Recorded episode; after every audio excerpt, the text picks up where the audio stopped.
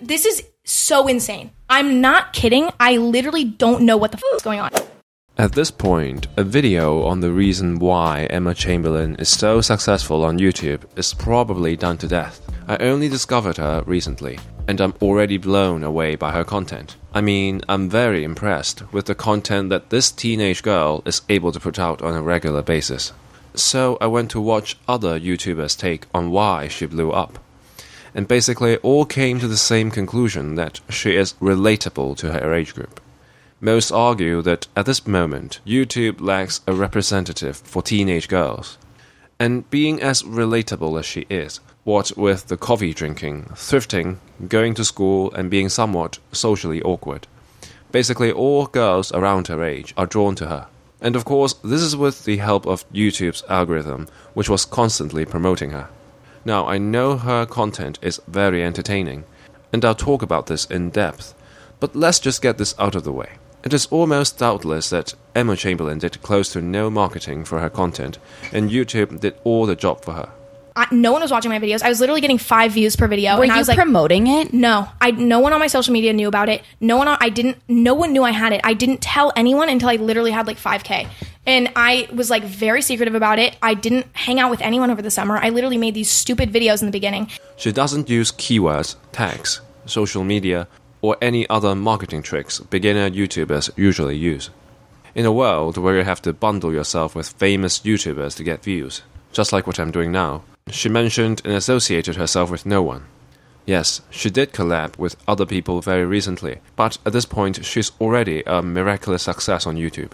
So I guess it is very safe to say that YouTube did all the marketing for her and gave her a huge amount of attention.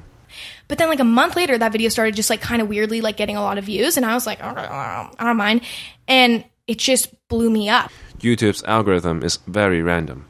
You think you can use your little shenanigans to manipulate it, but you get nothing in return. On the other hand, some random channel gets promoted all over the place, and the algorithm will make sure it gets at least 1 million views for every video it has in it.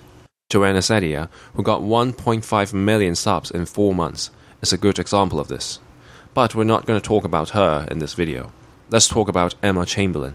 So, yes, Emma Chamberlain is the chosen one by YouTube. But I believe that even if she had the attention, if she had nothing to back it up, she could have failed like everybody else. Emma Chamberlain has both quality content and attention, and the quality of her content is definitely what started off the shift in the algorithm, which eventually ended up in it choosing her as the next big YouTuber. Since there is no point in discussing how to start off this shift in algorithm, let's talk about the qualities that make Emma Chamberlain's content good. Number 1 a diarrhea of personality. I divide online personal brands into two categories. You either sell advice or you sell your personality. That's all there is on YouTube and the rest of the internet for people who want to make it online. Even if she may not know it, Emma Chamberlain is clearly in the business of selling her personality because her content is not one bit educational, except her first few videos that didn't work out for her. If you're a video game streamer, musician, or vlogger, you are selling your personality. It is not your superior game skills that interest people. It is not your catchy compositions. It is not your supreme videography. Yes, there can be gateway drugs to get people introduced to you, but if they want those things, they can always go somewhere else because there are always people better than you. They want to see you, with your own unique personality and creativity, doing those things. Tfue is better than Ninja. Why isn't everyone watching Tfue then? Why does LEA still has millions of views, even though everyone knows he clickbaits?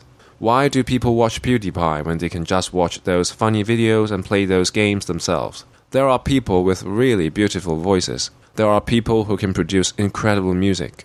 There are people who can dance like machines. There are also insanely attractive people. Why do people only watch BTS or whatever idol groups they want to watch? There are thousands of vlogs doing the same mundane things such as thrifting, drinking coffee, packing suitcases, and driving cars.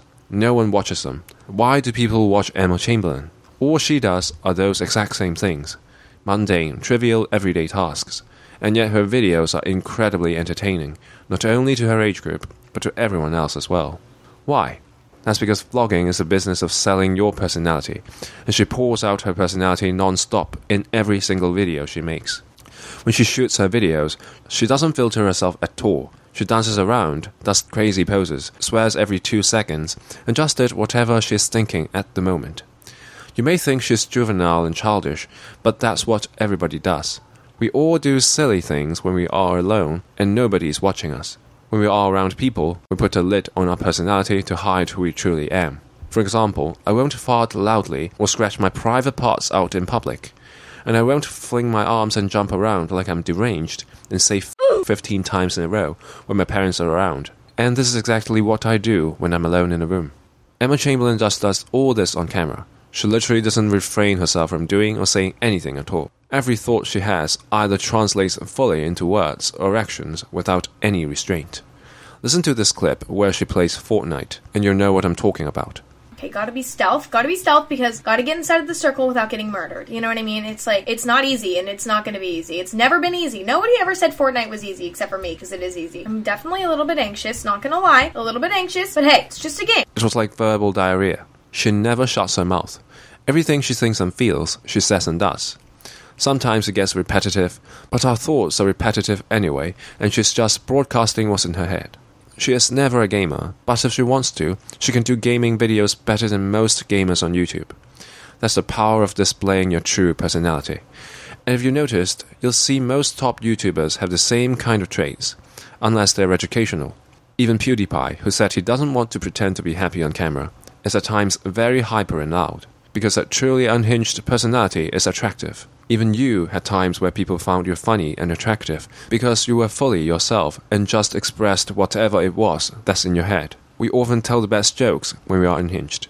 Then, of course, you have people who pretend to be hyper and crazy, which definitely will come off as fake, as we will be able to sense it. That's why everyone who pretends to be Emma Chamberlain did not blow up like she did. With one exception, of course. What Emma Chamberlain did is completely unleash herself, and this is what made her content entertaining, even if she's doing really boring daily tasks. Number 2. Editing. Most people keep saying that Emma Chamberlain isn't funny without her edits. But what they don't understand is if you put another person doing the same thing, even the same editing, the content will become really boring. It is because her editing is part of her personality. It is also why people who try to copy her will fail because it is not their personality and they're essentially faking to be someone else. Being influenced is another matter, and I'll talk a little bit more about this later. Basically, all her content are heavily edited. There are two reasons. The first reason is she's so unfiltered in front of the camera, there's no doubt she'll need to delete a large portion of it. When you're so unfiltered, you say dumb shit and say a lot of useless words because that's how your mind works. And the second reason is that it makes her content so much more fast paced and attention grabbing. With her budget editing, she used a lot of jump cuts, zoom ins, childish distortions, sometimes adding stupid texts to make her videos more interesting. It provides more variations than just a straight up homemade video. Also, the pauses between the action or her words are virtually non existent. All this is done to hold your attention longer. She didn't invent any of this, and she's obviously influenced by many other YouTubers before her, judging by the use of her effects. Of course, I don't think she's aware of any of this. Rather, she's just using the kind of effects she has seen before and likes. So, if you're wondering why Emma Chamberlain is successful, here's your answer. She's incredibly open in front of the camera, literally pours out all of her being into every single boring thing that she does in her videos. This, plus her natural talent at editing, she gained a little traction on YouTube. And then YouTube's algorithm chose her to be one of the leading YouTubers of our next generation. This is the real reason why Emma Chamberlain blew up. By the way, her progressive growth is almost unreplicable. Even PewDiePie didn't blow up like this. So my intuition is that aspiring YouTubers should not try the same thing and hope for the same kind of overnight success.